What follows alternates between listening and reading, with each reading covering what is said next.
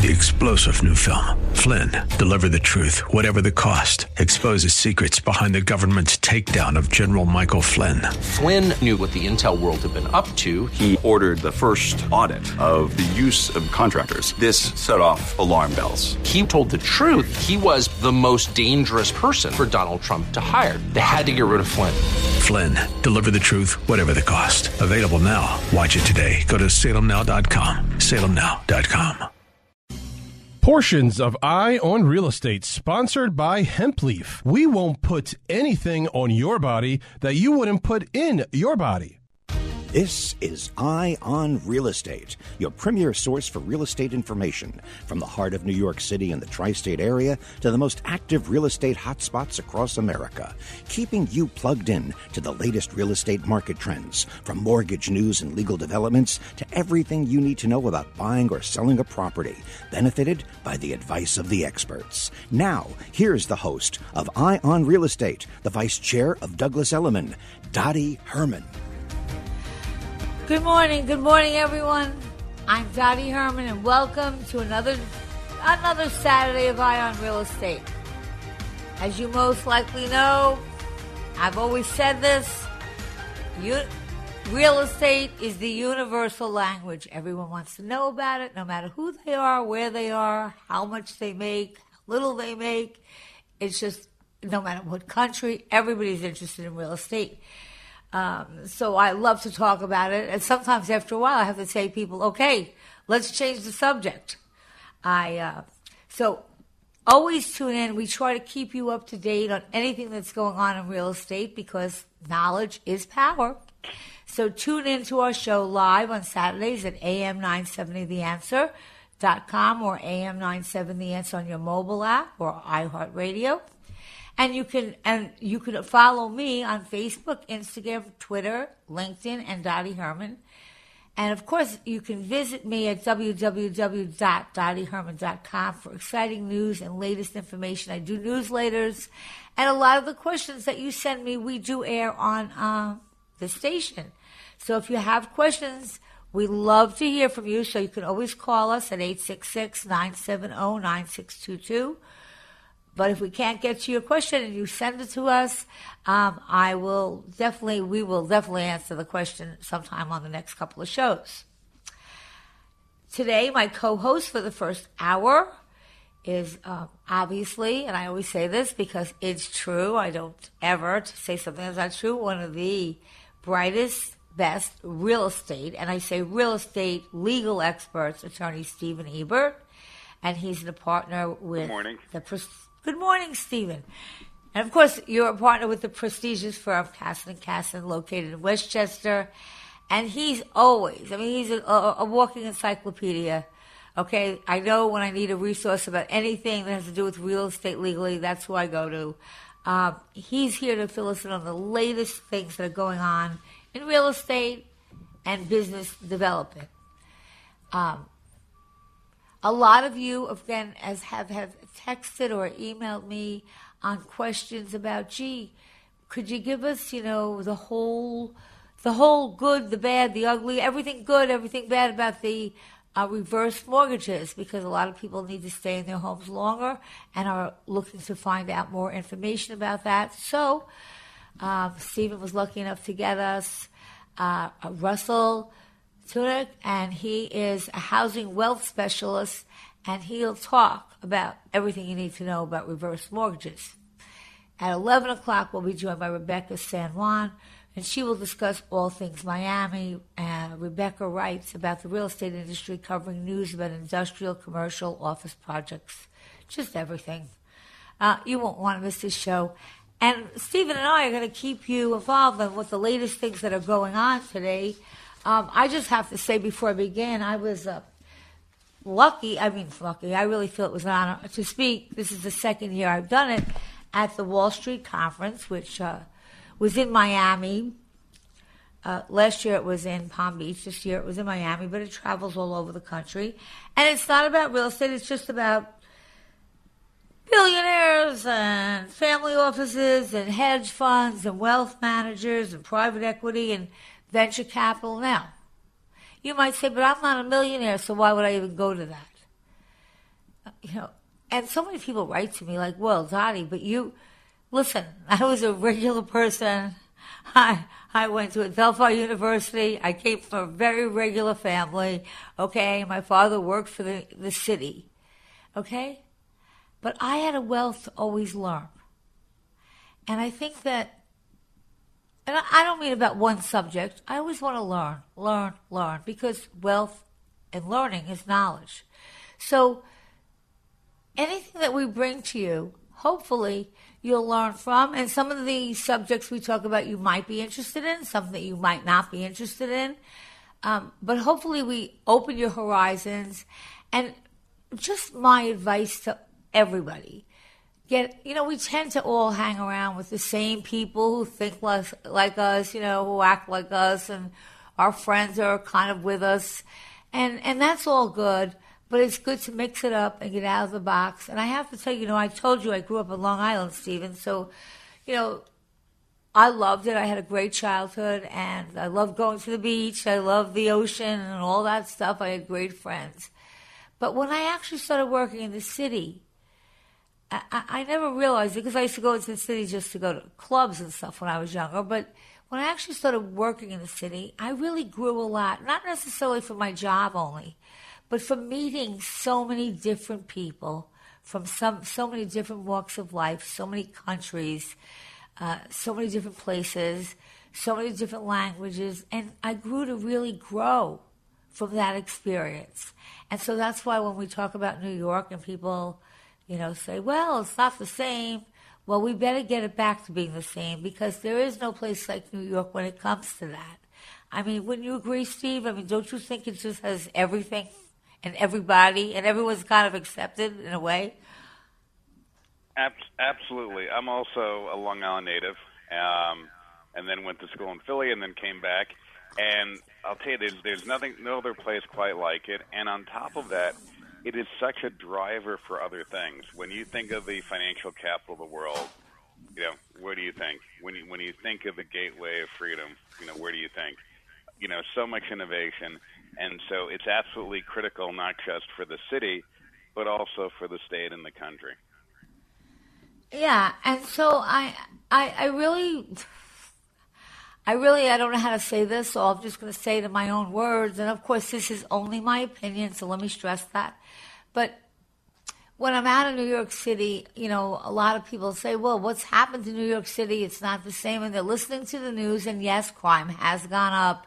Things of that nature have gone. They cut the police force. But that happened due to the pandemic. And I hope that all of us who live in New York City do our part. Because, you know, it takes, what do they say? It takes a family, it takes a whole bunch of people to change it.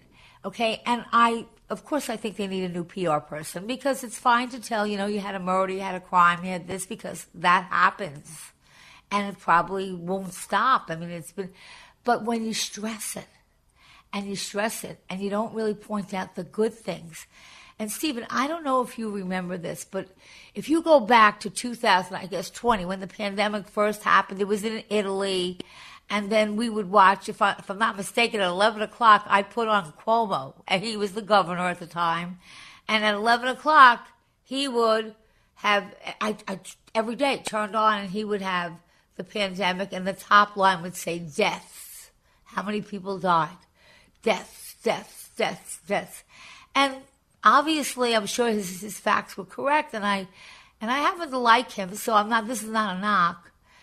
And then someone said I can get you the vaccine in Florida, so can you fly down? So I flew down to Florida, and I went to Florida, and all of a sudden I was like, what world am I in? New York was so strict. Florida was a lot looser. I saw people having drinks. They were talking. There were bars. Everything was kind of locked down. Now, what I'm saying is, I'm not sure that they didn't have as many deaths, okay, in Florida, like, you know, compared to the population, you know, based on population. They might have even had more. But the fact is, they didn't hone in on it every minute. So it's all how you present things.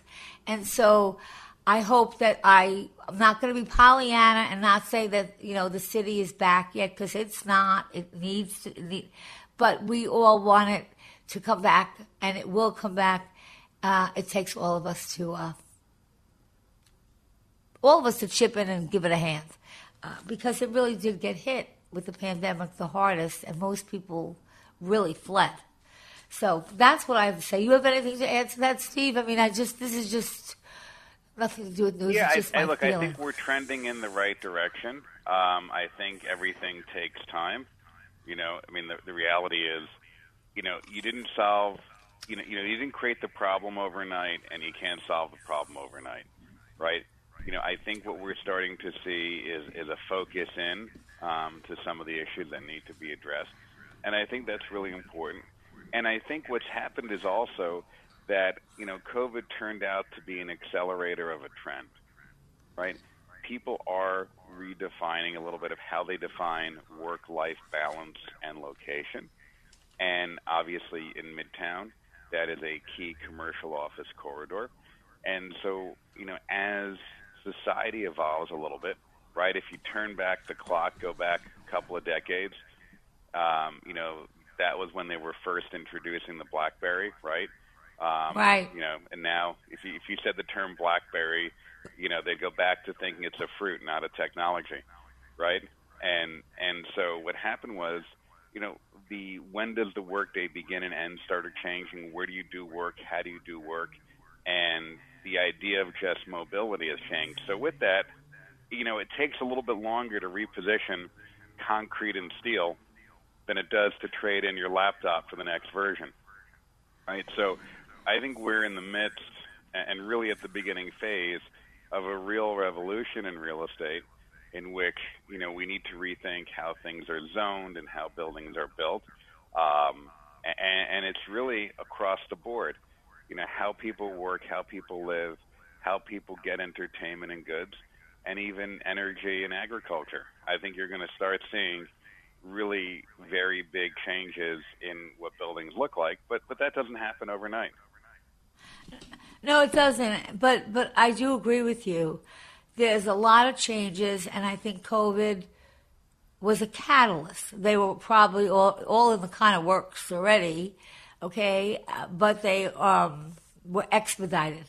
And of course, because you know remote workers and everything's changed a lot, things are changing. So we try to keep up on that.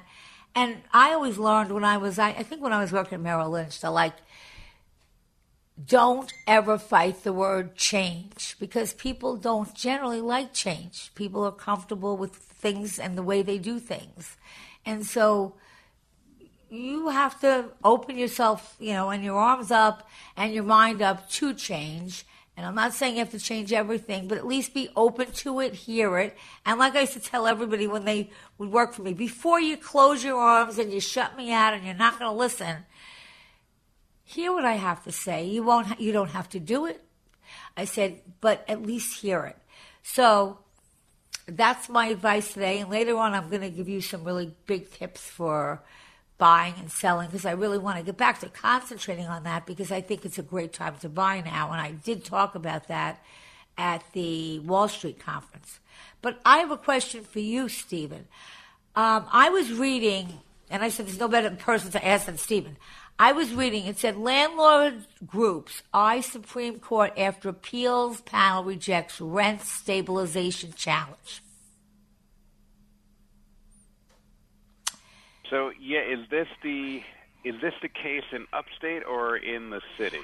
I'll read it. It says two lawsuits launched by landlord groups challenging New York's 2019 rent stabilization laws have been rejected by a federal appeals court. New York's Eastern District Court dismissed two cases uh, brought by the Coalition of Rent Stabilization Landlords in 2020 and uh, hopes to be dismantle the Housing Stability and Tenant Protection Act by challenging its constitution. So, but maybe you could Yeah. just, just to simplify it, just talk about because in New York Yeah. there is rent stabilization, okay, um, and there's, yeah, so rent. so, Yeah, explain that. yeah, so that's it's a it's a great point that's being brought up, and I just want to make sure it's the right case. So this should be the case. There's a concept called takings. Um, in other words, this and this goes back really to the formation of the country where there's been a concern, and because of what happened when we were the colonies, that the government might take and use private property without just compensation. So there is a concern that the government can't just make dictates and all of a sudden can't say what is private property is not, or what's private property is subject to certain regulations because you lose value from it. And so, right, let me give one example that's a very clear one, and then we'll, we'll explain this one. Right, the concept of eminent domain, I'm sure you've heard of, where. Well, why don't you explain little, that? Explain eminent domain, yeah, not ab- everyone absolutely. knows. Yeah. Yeah, so you might have, you know, at its most basic concept, you know, a, a private, a, a small parcel private property, and let's say the government's building a superhighway, and there is a little bit of private land that is right in the way. So in certain circumstances, and this an eminent domain is a huge debate on when it's appropriate, when it's not. But basically, in certain circumstances, private property can be taken if it's needed for public use, but you have to give just compensation. The government can't just take the property away; they have to give val- real value for it. Now, the issue with the law that they're talking about is the landlords had private real estate, private property, not subject to regulations. And then the government went in and basically changed the rules of the game, putting in regulations that would limit the marketability um, of the property. And so what the landlords are saying is, look, we bought this as unregulated property. It has a certain value. And if you're putting in rent regulations about how we can get rid of tenants, on how we can um, increase rents or the like, separate from an emergency, right? Now that the emergency is passed, you're now taking value from us. And that should be unconstitutional unless if you're going to give us some level of compensation for our loss. Um, it's a little bit different than the usual because, and this is where um, you know it, it's it's an interesting approach where they might have some difficulty. Is they didn't lose the property like right in the case of eminent domain. The government didn't take it, but there is a valid point where you thought and you paid the price for one thing, and now you have an asset that is less valuable because of government action. So more to come on this. And, Yeah. and uh, keep in But- mind when you have something that's such a detailed constitutional issue, the the appeals can go back and forth. It can go one way than the other. So it's not done until all the appeals are out for a case. But if that does happen to you, let me say this: I do know enough about this. Um, because if they're building a highway and your home happens to be in the way, and they need to build that highway, they're allowed to do that. But as Steve said, they have to compensate you, and then you go to a certain kind of court. I think it's called certiorari court, and you kind of fight value. So the homeowner would say, "Look, this house is worth more. You know, try to get it up," and the other people would try to get it down. But remember, if the government does try to take property, which they are allowed to if they have to build something, um, you have a right to fight that and get your just compensation for that. Um, so that's the eminent do- domain, and um, that that was in the pr- the press. So I just wanted to kind of go through that and just tell you a little about it and how that works. It doesn't happen every day of the week, but it does happen. Yeah, to and where few- Dottie, it becomes a real fight is when the government gets involved in picking winners or losers, right? Where you see most of the big disputes on eminent domain, if there is an area where it's been quote unquote labeled blight, which it's not necessarily blight, but maybe Right. they want to have a bigger, shinier project, and when and, and where government has a real issue if they pick one developer versus the current ownership. And there's a lot of famous cases. One of the big cases for people who are interested in this, if you look it up, there's a big case in uh, New London, Connecticut. Um, they actually made uh, a movie about it.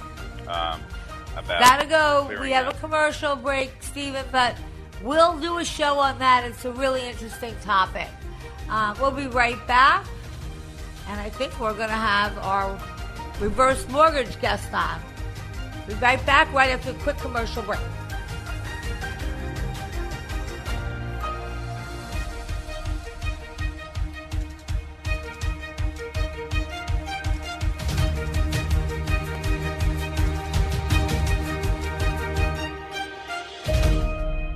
Wesley Financial Group is not a law firm. This story is called The Ugly Truth About Timeshare. If you think you've done your family a favor by buying a timeshare, you need my help. Hello, I'm Chuck McDowell, CEO and founder of Wesley Financial Group. Ten years ago, I started helping folks cancel their timeshare. And in the process, started what's now called the timeshare cancellation industry. Timeshare is the only thing that you can buy that you can't tell me how much it's going to cost or when it's going to end. When you buy a timeshare, you give them a blank check to fill out any amount they want for annual maintenance and assessment fees. The crazy thing is, this never ends. Even when you die, your family's now going to be stuck with this burden. Stop the insanity today. Call my office now. If we take you as a client, I guarantee we'll cancel your timeshare or you'll pay nothing. Call for your free information kit. 800 626 5252. That's 800 626 5252. 800 626 5252. Mike Lindell and My Pillow are launching the new My Pillow 2.0 with a special buy one get one free offer. The My Pillow 2.0 offers a brand new temperature regulating technology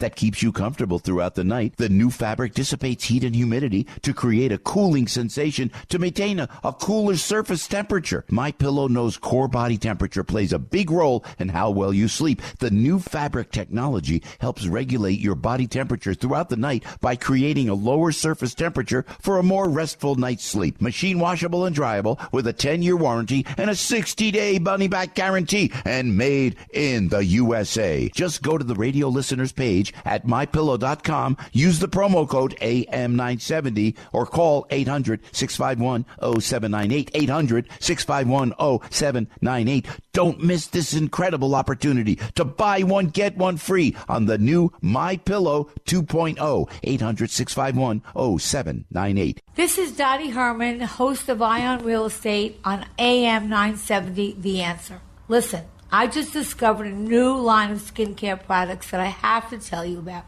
I have tried many products that have been on the market for many years, so that's why I'm so excited about Hemp Leaf.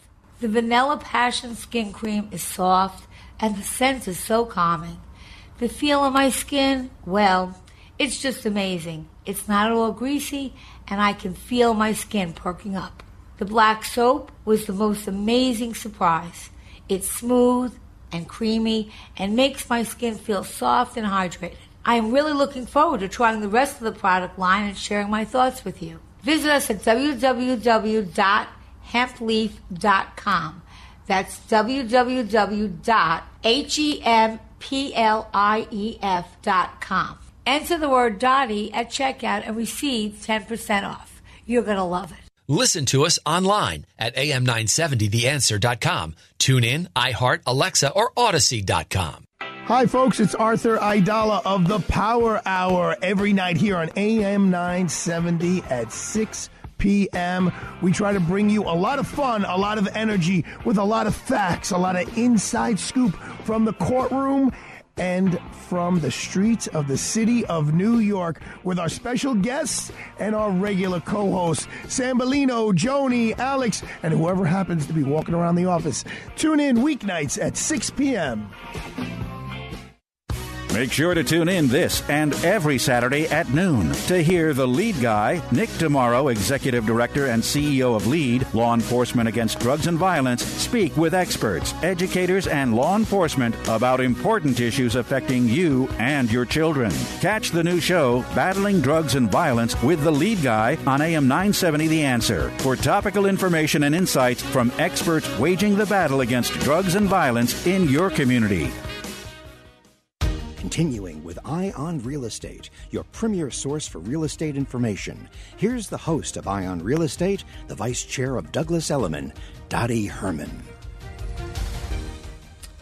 We're back, and you're listening to Eye on Real Estate. Um, here with Stephen Ebert, and uh, as I said, a lot of you have emailed us a lot of questions, and so we try to get to most of them.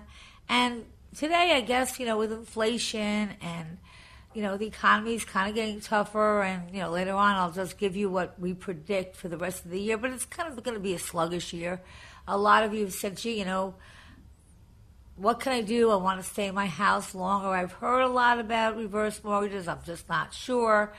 Um, so today, Stephen, we're going to be joined by Russell Tunick, and he's a housing wealth specialist. So I believe he's uh, here to talk to you about. And if you have any questions, don't forget you can call us, or especially, or th- then email us. And you can call us at 866-970-9622. Steve, you want to take it away? Great, Russell. Good morning. Thanks. Good morning, Steve and Dottie. Thank you for having me. Thank you for being here. No doubt. I- Yeah, you know, Russell, so many times people have questions on really what does it mean to retire and have wealth. And, you know, one of the key conversations for people is understanding the difference between assets and also cash flow. And, you know, you might have a home that could be worth a significant amount of money, even own it mortgage free, but then what happens is do you have liquid assets to really cover your lifestyle? So, one of the things that I see in really trying to help, particularly seniors, stay in their home when we see taxes going up, we see home heating costs going up, is trying to figure out the right balance of maybe the options that they have. And I know one option out there is reverse mortgages.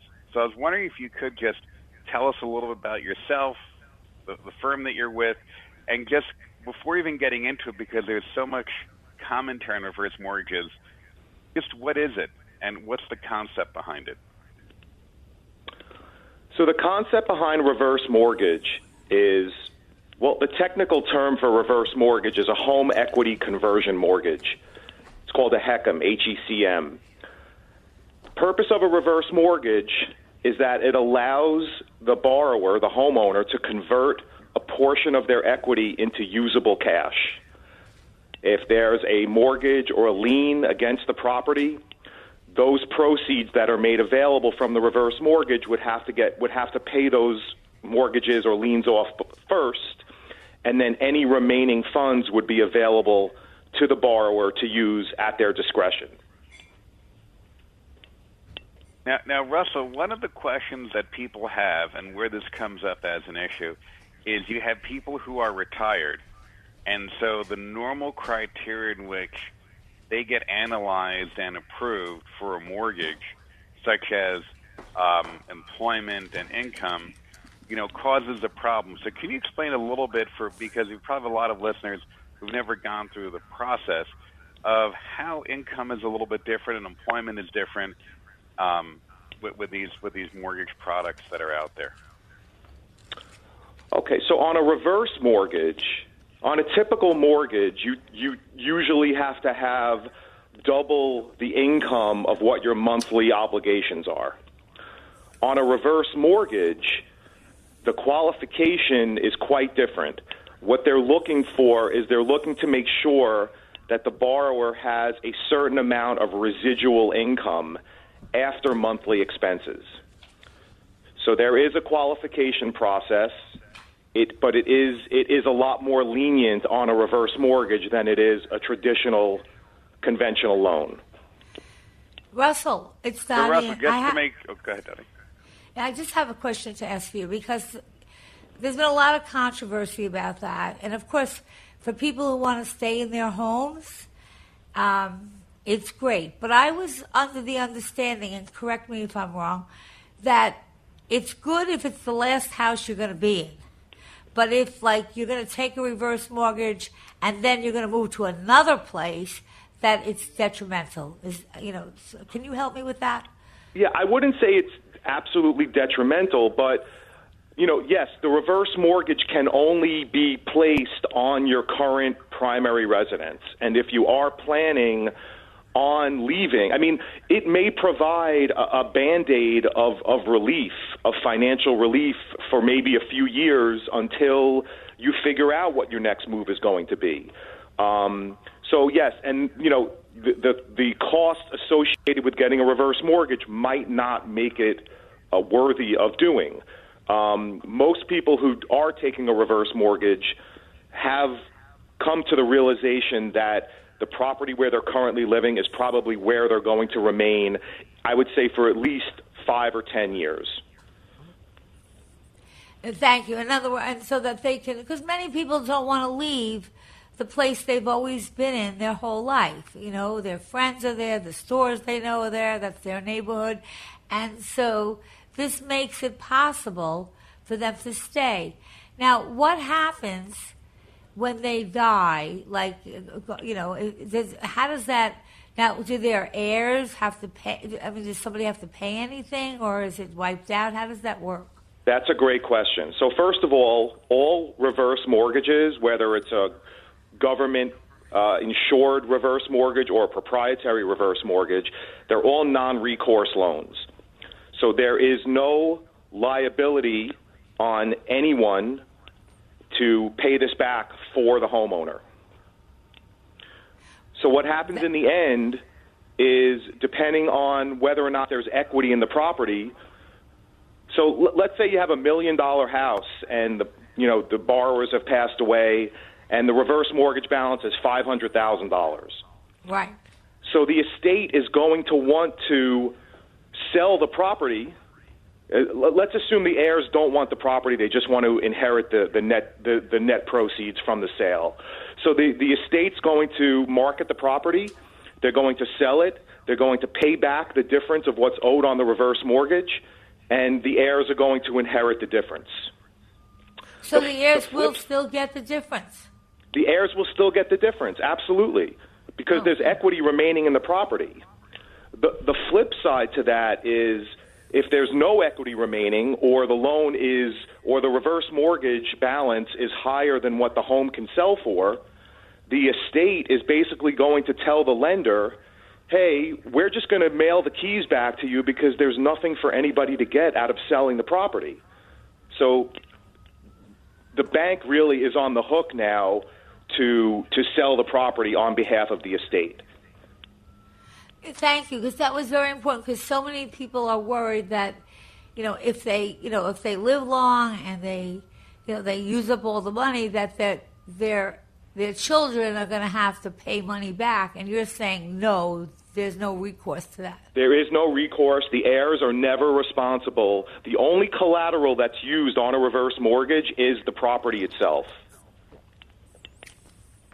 That's very good to know. Thank you. Thank you. Thank One thing also, if I ha- if I can elaborate on that. Sure. Er, the the there's insurance. There's also reverse mortgage. There's government. The government product has mortgage insurance, as well as the the proprietary product. But it's it's it's more defined in the in the government reverse, the HECM, where um, there there's an insurance uh, fee that is part of the costs that is paid up front to the federal government, and that insurance basically protects the heirs in the event that that situation should happen, so that so that there so that nobody is is liable to pay back the reverse mortgage. So these loans, and it's it's not something you can opt out of. It's it's a protection that is built into the program. So really, the only downside to that would be that if you wanted your children to inherit your home, and obviously, you know, you've you know, you've used all the money, then they're they're not going to get it, but they're not going to owe anything either. And I really think it's a wonderful tool for people who don't want to move. And I, you know, I had an aunt who lived in this place for her whole life, and it's the last place she ever wanted to leave. She was involved, and so it was a wonderful tool for her to use. Um, so th- that's a really good, good tool. Do you find a lot of people using this or, or a lot of people aware of it? Because I'm not sure everyone's even aware of it.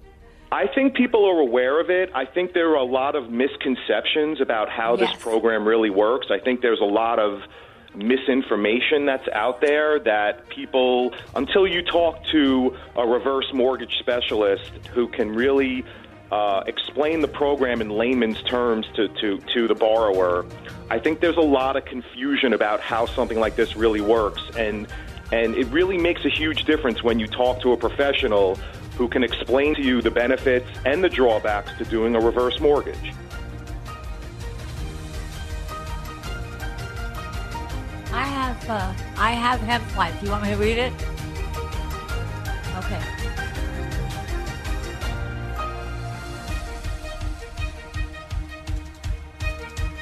Someone's saying they can.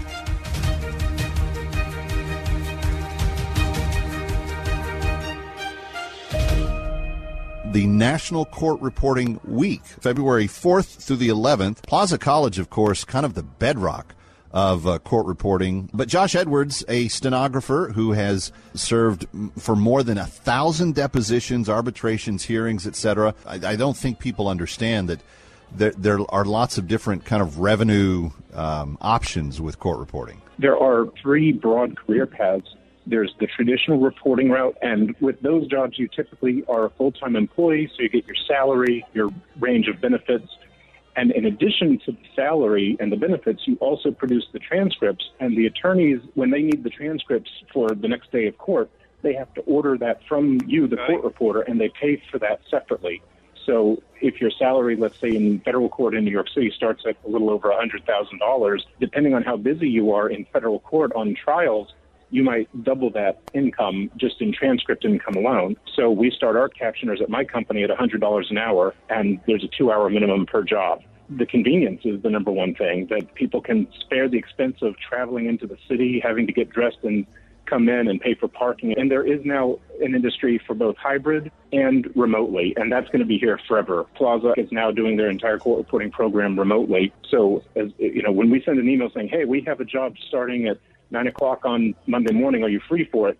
Even if that job cancels within a day, or if it only goes for half an hour or 75 minutes, they're still going to earn a minimum of $200 for that time slot. That's really amazing. I encourage people to check it out. And they have an introductory thing, friend. You just click the link and get the info. And Josh Edwards, you're a perfect example as to why. That's got to feel good and awfully rewarding. Thanks for spending some time with us. My pleasure. And, you know, I, I'm not bragging to say, but I am very happy and thankful that it has been a six figure career every year since I started. PlazaCollege.edu. Dennis Prager here. Sue and I mean it. Dogs are part of our family. We love Otto and Snoopy so much. There's nothing quite like their loyal companionship. So we provide them with Ruff Greens. In fact, I just talked to my wife about it because we want them to be healthy and we want them to be with us as long as possible. That's true. I know Sebastian Gorka feels the same way. The Pragers and I couldn't agree more. Our pups, Killian and Leia, rely on us to provide what's best for them. And naturopathic Dr. Dennis Black has packed Ruff Greens full of vitamins vitamins, minerals, digestive enzymes, omega oils, and more that supplement their food in a way that has shown us great results. Trying out Ruff Greens is an easy yes, recommended by me, Dr. G. Naturopathic Dr. Dennis Black here, and I'm so proud that the Pragers and Sebastian Gorka have entrusted their dog's health to Ruff Greens. I'm so confident that Ruff Greens can help your dog, I'm offering you a free Jumpstart trial bag. Just cover the shipping. Yes, your dog's food is dead food, but you can bring it back to life with Ruff Greens. Go to ruffgreens.com. Listen to us online at am970theanswer.com. TuneIn, iHeart, Alexa, or Audacy.com. If you're looking to get a new car, you could really cut expenses by bundling your car and renter's insurance with Progressive. Sure, you love your old car, but you know it's not normal to give instructions on how to open the window. It should be self explanatory, but it's not. And notice how when you're in other people's cars, you can feel cushion in the seats? That's pretty nice, right? No, it's just normal. So bundle your renters and car insurance with Progressive and put the savings toward a new car. It's time. Progressive Casualty Insurance Company coverage provided and serviced by affiliates and third party insurers. Continuing with Eye on Real Estate, your premier source for real estate information. Here's the host of Eye on Real Estate, the vice chair of Douglas Elliman, Dottie Herman. We're back. You're listening to Eye on Real Estate, our favorite real estate show, and uh, one that I think that everyone's going to find very, very interesting and a lot of knowledge. And we're currently talking to Russell Tunick. Russell, and he's talking about reverse mortgages. Do you specialize in them? How do people reach you, or how do they get you if they need information? Is there a website? Is there an email? Yes, uh, my email address is uh, russell.tunick. It's R U S S E L L dot t u n i c k at ccm dot com for cross country mortgage. Also have a website at crosscountrymortgage.com slash russell dash tunick. Yeah. And my advice to anybody who needs to learn about this or wants more information go to someone who's an expert, as I tell you, go to someone who's an expert in something. And so Russell Sure is one of the biggest experts that I know. And you don't want to just go to anyone because there's, like as Russell said, there's a lot of myths, there's a lot of falsehoods, and so you want to get the exact, accurate information. And again, when you're talking uh, about real estate and mortgages, there's no one size fits all. It really depends on your circumstances, so it's very individual. You know, you, can't make a blanket say it's good, it's bad. It really depends on your circumstances. So, with that, I, I just want to say thank you so much. Do you have anything else to add to this, or, or you know, work? And I yeah, would I'd love love you to add that um, co-ops are now eligible for reverse mortgages. So New York City co-ops are now uh, eligible properties for the reverse mortgage program. Oh, that's So that- wonderful. that- when did that that, just happen? passed. Oh, that did. Uh, So now, if you own a co-op, you can you can get a reverse mortgage and stay in your co-op. That's right. How about condos? Condos are available. Condos uh, have always been available, but co-ops just the law was signed earlier this year, um, and there is a lender out there right now that we are that we uh, are, are on board with that accepts co-ops as eligible properties. That's wonderful. That's really wonderful news. That really, really is. There's many, many co-op owners in New York City that have been waiting for this news, and I think it's uh, I think it's excellent that it's finally available. So do I. So you hear, you hear it first here. Um, while you're on this, I just promised that I would mention this because uh, we, you know, Jonathan Miller released the uh, Manhattan rental highlights because uh, people are asking me about rents. And so the median rent was the highest on record for the month of December and the third highest overall um, since they've been tracking this, which is about 15, I think 12, 15 years. Uh, the new, the number of new leases, so the number of people that took out new leases in New York expanded annually for the first time in three months. Um, and the vacancy rate slipped monthly for the first time in nine months. So, non dormant price trends indicators expanded annual at a higher rate than dormant uh, buildings, which surprises me. I don't know if it surprises you, Steve, but surprises me. Um, luxury medium rent remained at the third highest on record. Uh, luxury luxury bidding wars accounted for nearly one in five rentals, and luxury listing inventory is expanding, but still relate. You know, it remains low, and uh, I think that that's why I said in the beginning of the uh, show that when you listen to news about New York, you might as well think that it's all falling apart. People are buying, people are renting, people are paying top dollar. Uh, I would say that you're seeing the same thing happen in Florida to even a greater extent. I mean, because it, New York had a lot to come come back to, uh, but things are hopping. Now, Stephen and Russell, you're you're in New York every day. What do you seeing? Stephen? Sure. Um, you know, we're, we're look, we're seeing activity on a regular basis. I think we saw a big bump post, um, you know, really the post-COVID emergency time period. Um, I think that has leveled off a little bit. So I, I think you know we hit a little bit of a plateau, and I think the city recognizes this, um, and they're working, you know, on, on a, say a few initiatives to really keep the trend going. Um, part of also what's out there in the market is, you know, the rental market has been very strong. Um, you know, interest rates generally they went up, they've come down a little bit, and so I think what we're seeing is a slower beginning to the year. Um, you know, my take on it is every year has four seasons. So I think what's happening is I think we're having, you know, it's this is our version of Groundhog Day. I think winter is taking a little bit longer, um, but we're definitely seeing activity. And there's also another side to it too. As rates have gone up, it's a little bit harder, and rents are still very strong. It's harder for someone who's maybe looking to downsize to sell, right? If you're not going to sell your property if you don't know where you're going to move to. Um, so I think there's a few things that need to occur, and you know that to break up that logjam. But I think overall, we're, we're in a solid place in, in the market.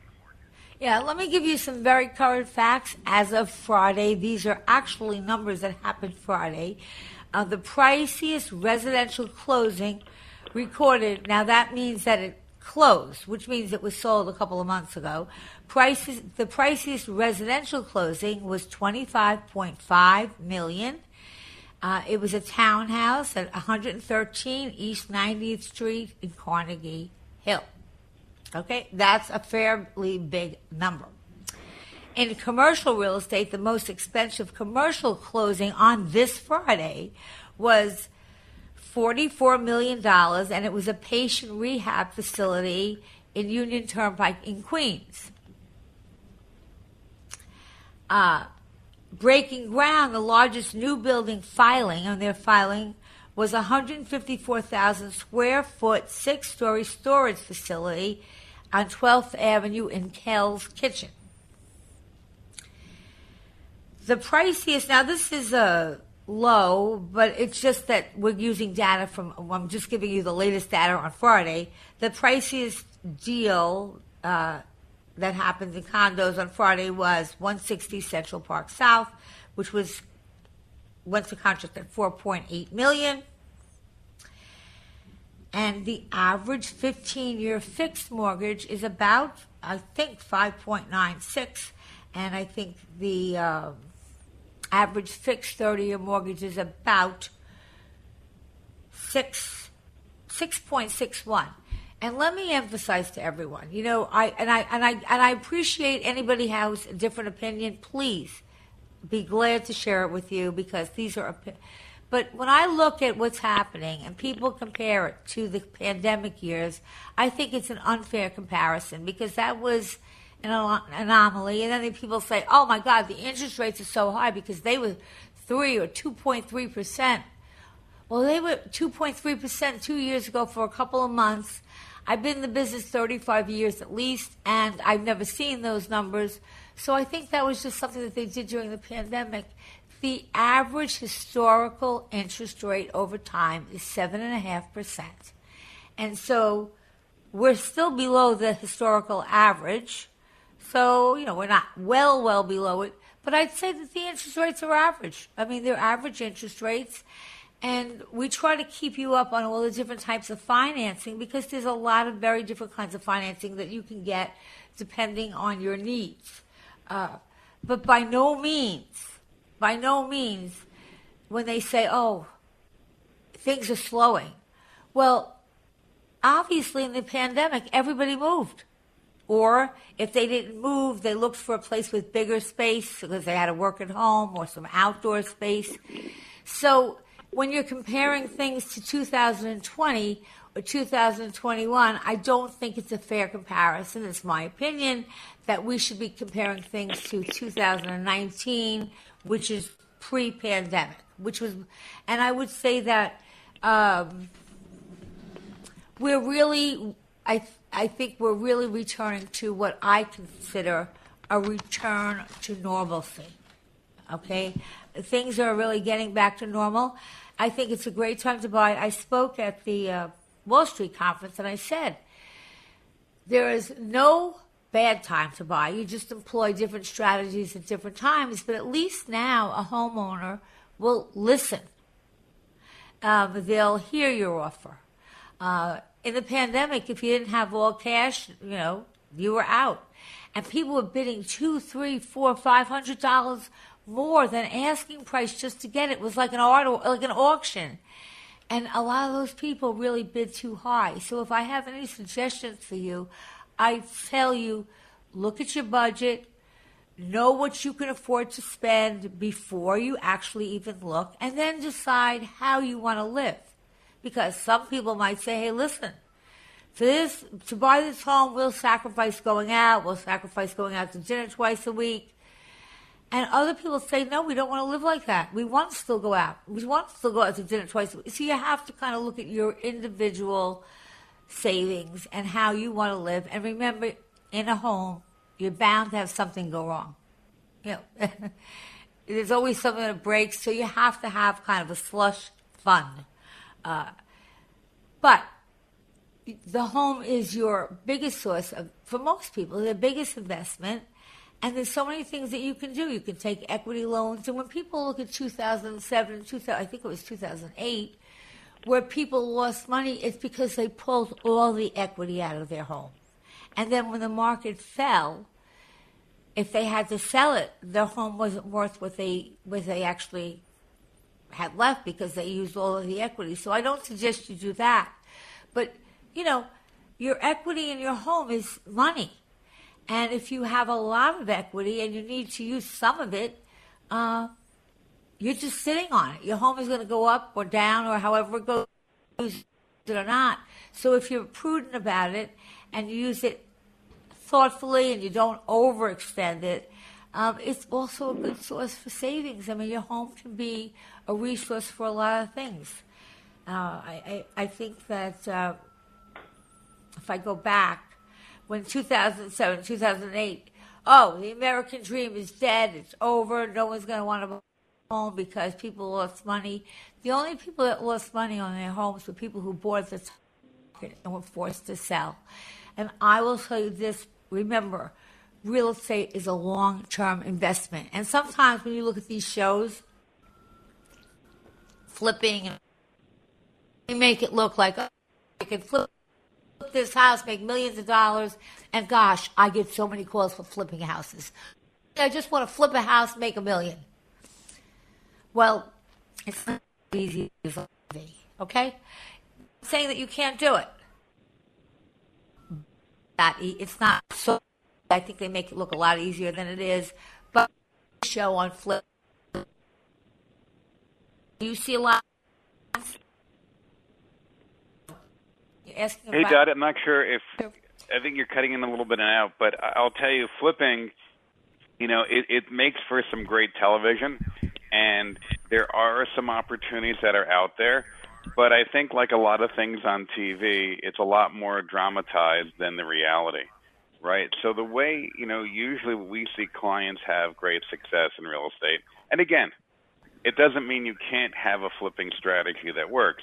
But if you if you start looking at what most people do who have success, um, it, it's really a matter of putting the time in, finding the right transaction buying it and then understanding really a hold strategy to really have an opportunity to appreciate. You know, to be able to successfully do a flip, you really need to find that random uh, gem in the, you know, hitting gem, and then being able to really, in a cost-effective way, transition that property. Um, you know, that, that's really part of the strategy to make a flip work. Um, but I, I think the TV shows make it seem a little bit easier um, than, than it is in reality. Absolutely. Uh, you have to stick with it. You have to know your inventory. You have to be on it. You have to know the area you're working in. Don't just go all over the place. Know the area, know the sales prices. Work with a really good broker. I really suggest that and a good real estate attorney. Um, but I do believe that if you're willing to put in the time and the effort. All I can tell you is I've been in this business since I'm in my 20s. And I remember when I first started out, I was about 24 ish, and people would say, Oh, I bought three houses before you were born. You probably, I know so much. And there were people, I'm sure they, they really, some of them didn't even have a high school education, but they had money. They made it in real estate. Real estate, the wonderful thing about it, is someone who has nothing. If you learn and you listen, will teach you how you can make money in real estate. Because you can, even if you don't have a lot of money to begin with. Um, we'll be back. We have Rebecca San Juan. And don't forget, right after our show, remember, I'm a member of LEAD, okay? You want to watch that show that's on right after us. It's great, and I'll tell you about it a little bit later okay? But it's a wonderful show and it's a wonderful organization, and I'm glad that I'm in it. We'll be right back after the 11 o'clock news. And thank you, Russell, so much. The preceding hour of programming paid for by DTHY Realty Incorporated. Three star general Michael J. Flynn, head of the Pentagon Intelligence Agency, knew all the government's dirty secrets. He was one of the most respected generals in the military. Flynn knew what the intel world had been up to. He understood its funding. He ordered the first audit of the use of contractors. This set off alarm bells. The explosive new documentary, Flynn, Deliver the Truth, Whatever the Cost, and covers the facts behind this scandal. Flynn told the truth. He was the most dangerous person for Donald Trump to hire. I find out the worst enemy that I'm going to face in my life is right here in America. They took my assessment and they wanted me to change it. And I was like, I'm not changing it. They had to get rid of Flynn. With in depth interviews, archival footage, and never before seen personal records of the man behind the headlines. I just felt like I was drowning. Flynn, deliver the truth, whatever the cost. Available now. Watch it today. Go to salemnow.com. Salemnow.com.